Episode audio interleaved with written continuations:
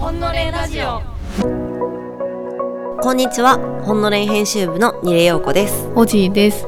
はるにゃです。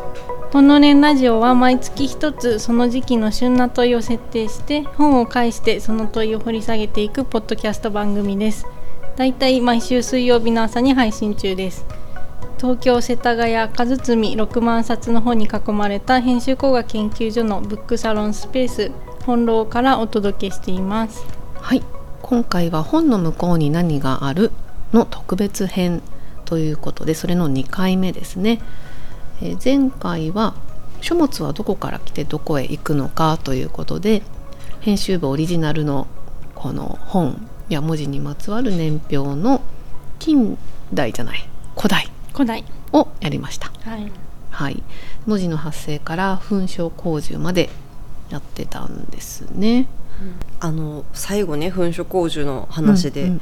こう本を燃やすのなんて歴史をすべてなんか捨ててしまうようなひどいことやってうん。いう話があったんですけど、あの映画キングダムでこう吉沢亮君が演じてるこの衛星がうんうん。こう後の真の始皇帝となった後にうんうん噴書工事しちゃったなんて。うんうん。ガーンって感じ。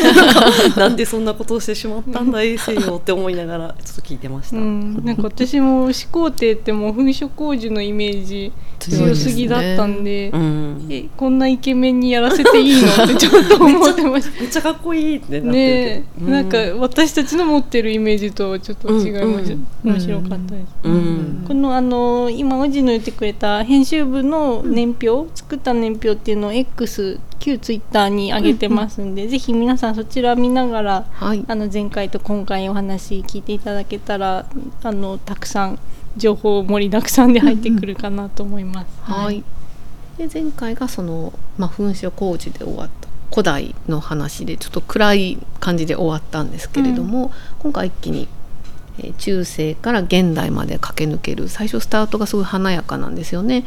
えー芸術的な写本うん。が529年。そしていよいよ1450年頃活版印刷が発明。はい。で近世は辞書の世紀国家の時代と項目が載っていてだんだん話が大きくなってきました、で18世紀江戸の読書会なども登場していよいよ現代に向かいます、はい。姿を消す音読に最後は Kindle 誕生。ということで全体に実は古代から現代まで、えートータルで見ると始まりが文字の誕生。そしてラストは電子書籍の誕生が飾っています。うん。はい、今おじがざっと読んでくれたのがその年表の見出しを私たちが立ててるところを追ってくれました。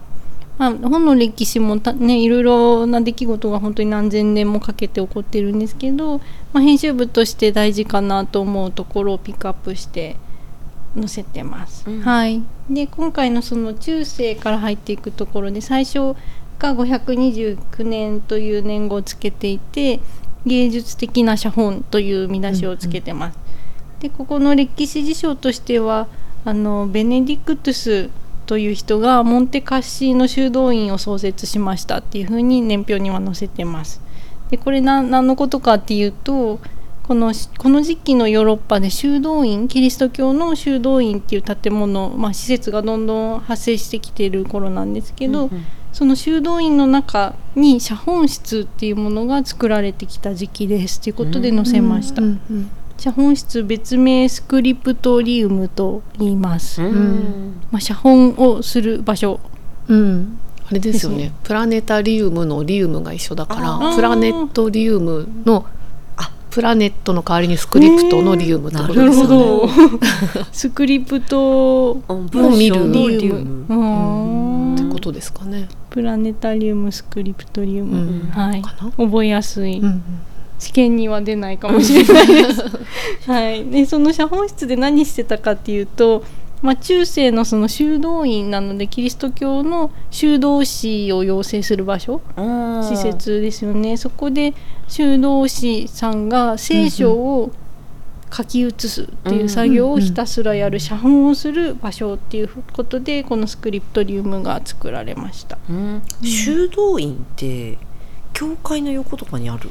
のかな。そのうん。層がす住んでいるってことだよね。うんうんえー。ちょっとなんか属性圏から離れて、うん。まあお寺とイメージ近いのかなと思うんですけど。そうやん。お寺で写経するのと一緒ってことか、そうですね。なんか私そういえばあの映画でウンベルト・エイコうんのうんうん「バラの名前」のはい小説はい。を映画化したやつを見たんですけど、えっと、あれは多分それの中世うんうのん。修道院、うん。多分イタリアではい。すごい山の奥で、あもう本当に田舎って感じのところうんに、うん。うん、修道院があってで話としてはすごい推理小説みたいな、ーうんうんうん。シャーロック・ホームズ中世版みたいな、うんショーン・コネリー主演みたいなうんうんうん感じだったんですけど、それが、えっと、写本室がすごい出てきて、うんまあ本当アーチ型の建物、うん建築で光がすごい差し込んでる綺麗なところなんですけど、そこに結構30人から50人ぐらいの多分部屋があってキャンバスあの絵画を描くときにキャンバス立てるみたいな、うん。はいはい。結構大きいちょっと斜めに本を置くようなところにうん本を置いて写本をする。うん。として、うんすごい大きい本だったと思うかなり。へえあじゃあ今のテーブルっぽいうん。デスクと違うんですね。なんかちょっと違う。建築家あそうどっちが使そんなうような感やつ。じやったと思うわ、でえっとね写本をするこうふ筆を持って書く人と翻訳をする人が横にぴったりついてるう感じだった、ラテン語からうん。イタリア語に移してるとかそんなんだと思うんですけど、うんじゃあその瞬間に翻訳されて、それを文字に書き直してる書き写してるっていう作業なんなんですかね。かそこの翻訳の作業分からへんかった、うんどうやってるんか、ううん。うん。その映画の内容的には殺人事件が起きていくんですよ、うん。連続殺人が。うんで写本室になんかそこの図書館はたくさんの本を持ってるはずやのに写本室に本が少なすぎるおかしいみたいなことがあって、うん。なんか図書館長が図書館の鍵を管理してるんですけど、うん。図書館のいっぱい本が所蔵されてるとこには入れてあげないっていううん。だから入らせないっていう風にしてて、はい。でもなんかその連続殺人で写字写字生まさにその本をこう書き写してる人とか翻訳家とかがどんどん死んでいくから怪しいってなって実は禁書があるんじゃないかって。その図書館の中に。うん禁じ禁られた書物。そうそう禁書が隠されていてそれがどうやら問題解決の秘密になりそうだみたいなことで隠された図書館を巡っていくみたいな塔の中にある魔法使いの部屋みたいなうん。図書館を巡っていくみたいな話だったんですけど、うん。結構今その殺人事件みたいなのは、うん。まあフィクションとしてはい。書かれてましたけど、でも実際あの物騒なというかちょっと怖い話もそういえばあって、うん。その頃の書物って一個一個人が手書きで書き写してるからめっちゃ高価なんですよね、うん。貴重なものだから常にその盗難の危険にさらされててそうだと思う。であのどうにか盗まれないようにするために何をしてたかって奥付けに呪いの言葉が書いてあるんですよ。え なんかあのなんて書いてあったかな。この本を借りて返さないものは呪われよみたいなー、の も効果あるかどうかわからんですけど、うん。そういうことを書いてまでなんとか本をこう守ろうとしてたっていう。そうね。なんかこの頃まあ写本なんで一個一個手書き、うんうん。手写しで本を生産してたっていうことで、まあ、その呪いの言葉もそうですけど、うん。一冊一冊にめちゃめちゃ手をかけて作ってる、なんでまあ呪いとか殺人とかそういう怖い側面もありつつ すごく芸術的な本がたくさん生み出されてた時期ですね。うん。まあ、それであの年表の方にも芸術的な写本っていう見出しをつけてました。まあちょっと光あり闇ありのそういう時期ですそうだねね。貴重すぎてね、うん。うん。うん。ある意味その美術工芸的なうん。本みたいなのがこう極められていった中ではい。いよいよはい。1450年頃はい。あの人が登場ですね。はい、お待ちかねの「グ」で始まるグググググと1450年頃、まあ、40年から50年頃って言われてるんですけど大事件が起こります。うん。でそれが何かっていうと活版印刷機の登場です。じゃじゃん、うん。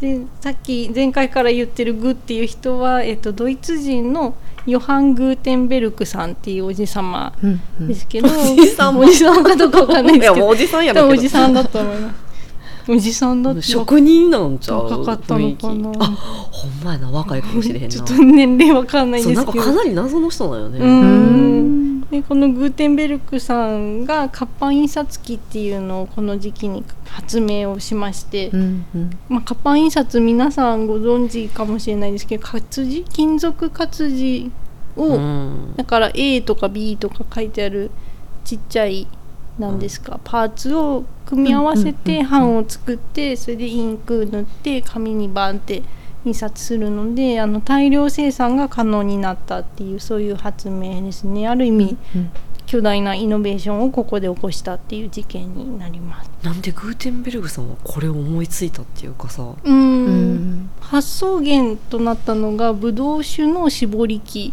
だったそうです。うん。ワインの絞り器を見てワインの絞り器って。て感じ？ぶいやなんかね絞ってたんですかね？ブドウを絞るってワインにする機械で、うん。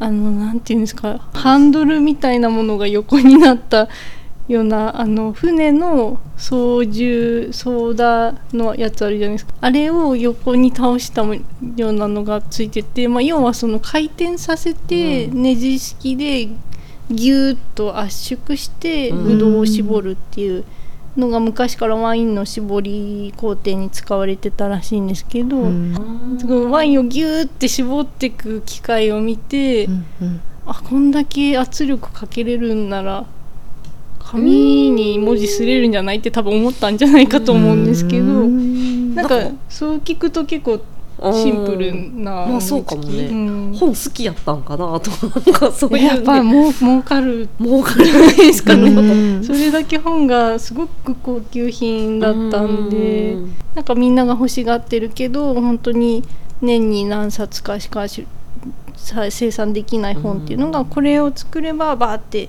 いっぺんにあの印刷できるんじゃないかっていうので印刷機がこの頃出てきます。うんでなんかただ一方でこの活版印刷の技術っていうのは実は中国ではそれよりはるか前に発明をされていたらしいです。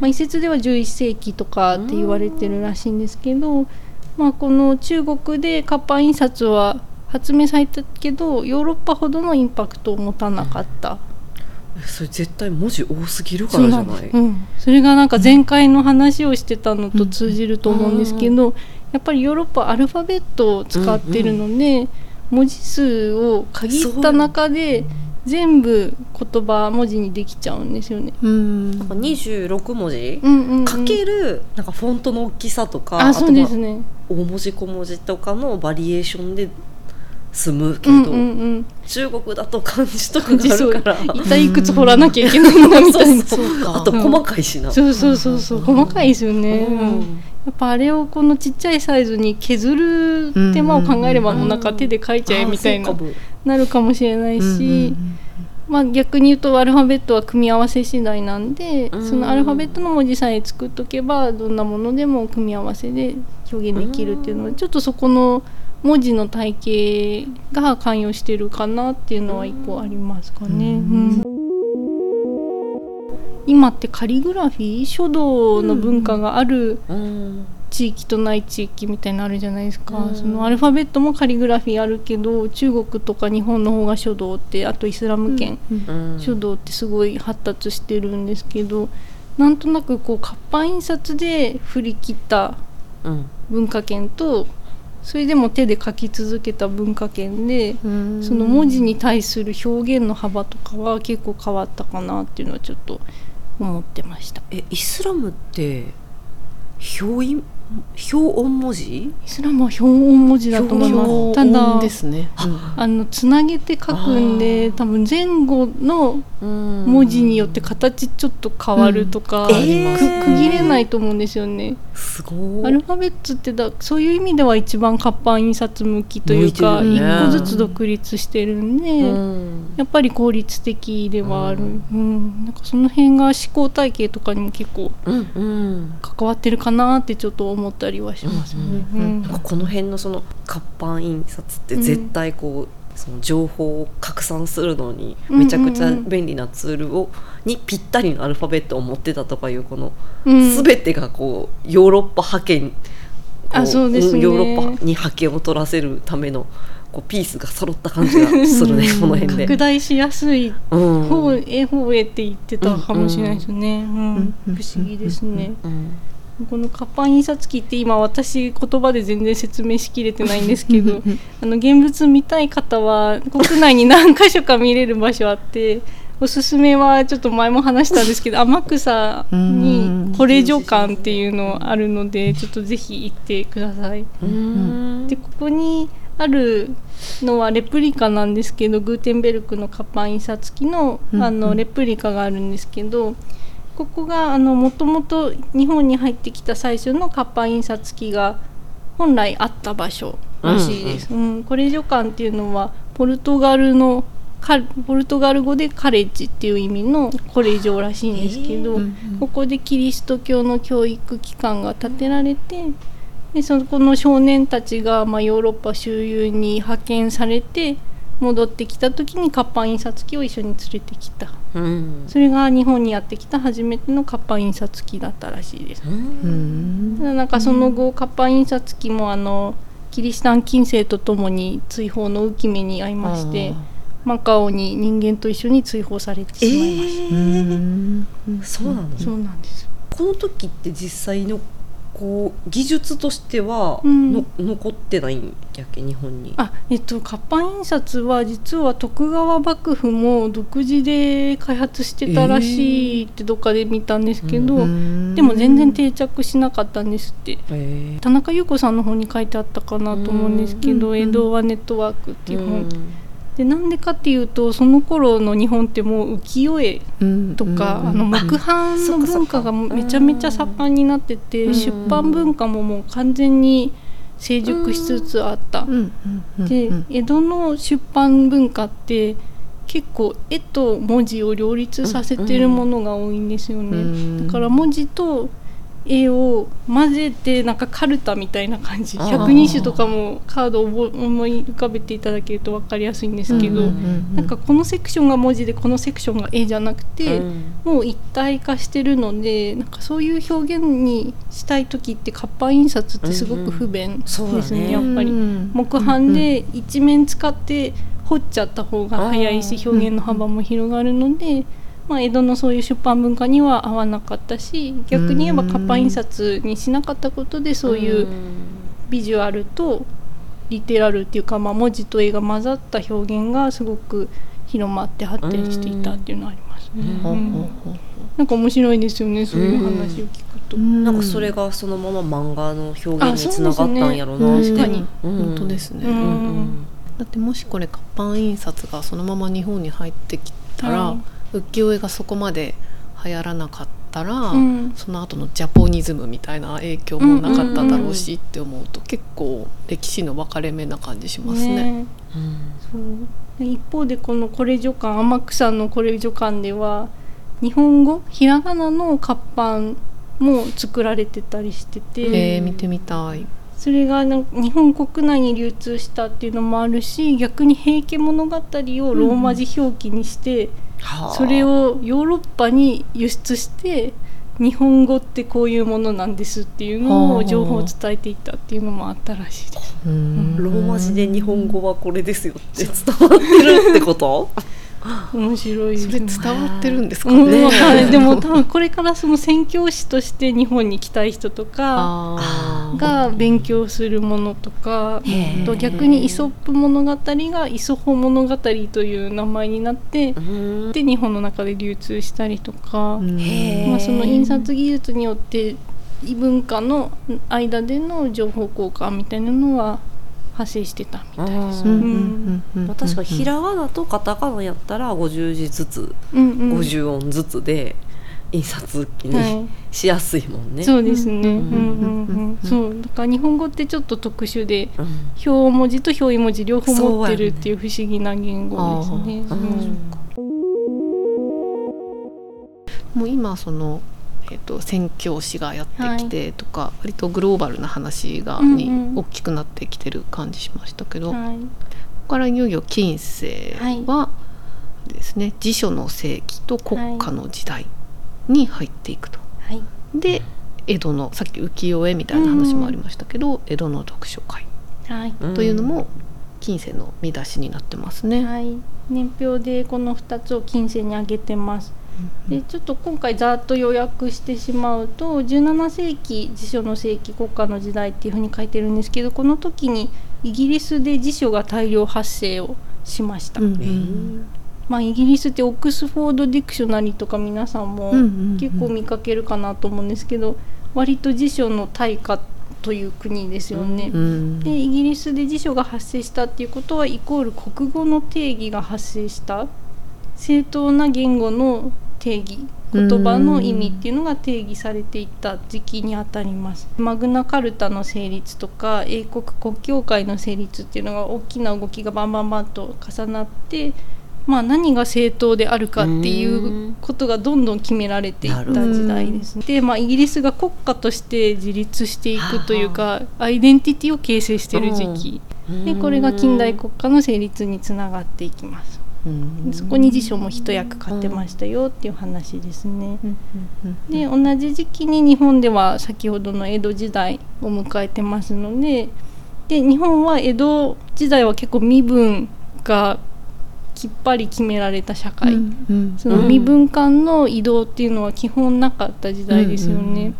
なのでその頃の中国と比較すると分かりやすいんですけど学問っていうのが出世のためにあったわけじゃなかった時代なんですよねうん。学問して中国だと科挙に受かると出世できるんで、うんみんな出世立身出世のために頑張って学問するんですけど、うんうん江戸は別にそれ頑張っても社会的に報われるわけじゃない。うんうんでそうするとみんな学問しなくなりそうなんですけど逆に遊戯としての学問が成立していった成熟していったらしいです。みんな結構遊びっていうかまあ生活を豊かにするうん。楽しく余剰を作るために学問に向かっていくっていうような意識が結構高まったらしくて、うん。この頃そういうみんながいっぺんに学問を遊び出したっていうところから生まれたのが江戸の読書会。うん。まあ、みんなで一緒に読書をする書物に向かうっていう文化がこの頃発生して定着していきました、うんはい。まあ、この辺りはちょっと次回のエピソードでも詳しくお話しできればなと思います。はい。でははい。近世から近代をちょっとビュンと飛ばしまして、はい。あっという間に現代までやってまいりました。ははい。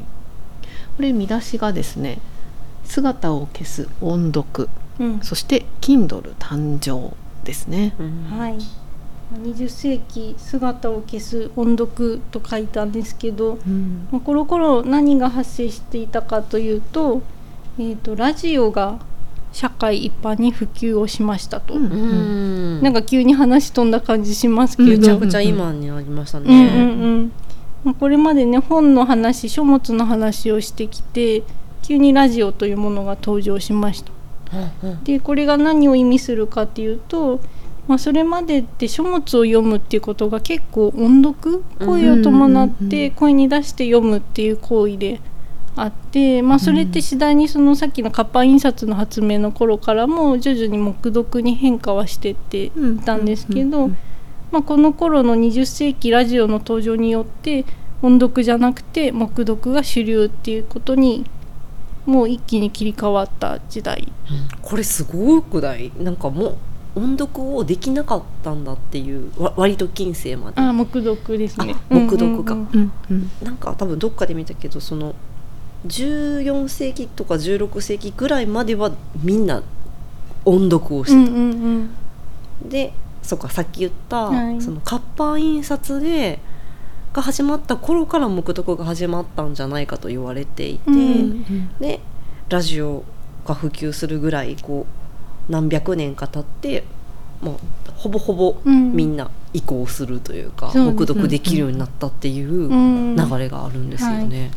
まあ、黙読の多分能力っていうか、まあ、それが普通にだんだんなってきたのがその活版印刷の登場で、うん。いろんな人が本を手に取れるようになると個人の活動として本を読むようになる、うん。その手前ってあの文字が読める人が声に出して読んであげることでうん文字は読めない人とか本を持ってない人にも情報が伝達されたりとかしてたんですけど、そこからだんだん個人の活動になっていってでそれがなんでラジオで変わるかっていうとラジオって家の中に音を持ち込む機械じゃないですか。うんでラジオ流れてたらそこにかぶせて音読してたらめっちゃ邪魔になるじゃないですか。はだからその家の中にあった音声っていうのがそれまでは例えばお父さんが新聞を読み上げてる声とかが一般的だったのがラジオついてるから静かにしてって多分お母さんとかに言われたかわかんないですけど、あ、へー家の中で声が聞こえるもの音源が黙音読の声からラジオの声になっていた。あーじゃあ読むという作業も代理させるようになったみたいな。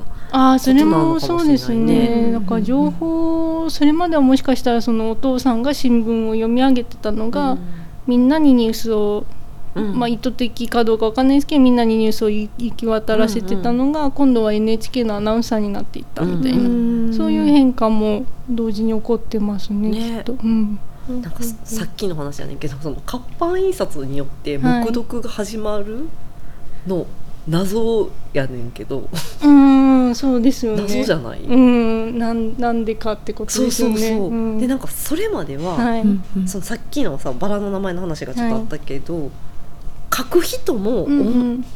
し声に出しながら書いてたっうんうんうんて、写本する時、はいみた。いですね。書く時の音を出しながらかこう文字にそれをすりつけてて、うんうん。で読む人もそれ文字を見ながら音を再生するっていう本当に音の保存期間やった、うん。文字が。がが活版印刷をする時ははい。音読せえへんやん。うん。ただ押してるだけやんか。ですね。うんでし早いやんか。はい。なんかそのやっぱりこう作る工程うん。によって再生の工程変わるんかなみたいな。のをなんかずっと思って。うんすごい不思議で。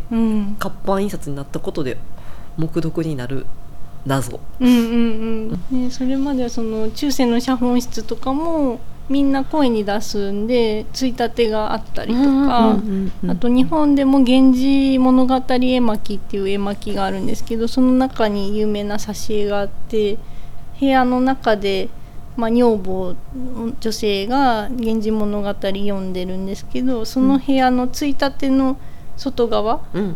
見えないところに隠れて別の女房が聞き耳を立ててるっていう絵があるんですよね。でそれ見るとその部屋の中で「源氏物語」読んでる人が声に出して読んでるからその襖を隔てた人もその声を聞いて「源氏物語」盗み聞きしてるんだなって分かる絵なんですけどだから当時日本もみんな声に出して読むのが普通だった。うん。それを知らないであの絵巻を見るとわかんないですもんあそうですね。聞いてるってすよ思えない覗き見してるだけに見えちゃいますよね。うん。それってさ隠し事っていうか自分が何を読んでるか隠されへんってことやんね。うん。そうですね。声に出さないと読めないっていうのってね、うんうんそうなんか黙読がこうだんだん増えてくる時にも、うん。やっぱりそれにアレルギー反応じゃないけど、はい。あの示す人たちもいたっていうのが「読書の歴史」っていう本の中にもあって、うん。その黙読が白チュームや無気力につながるって考える人もいた。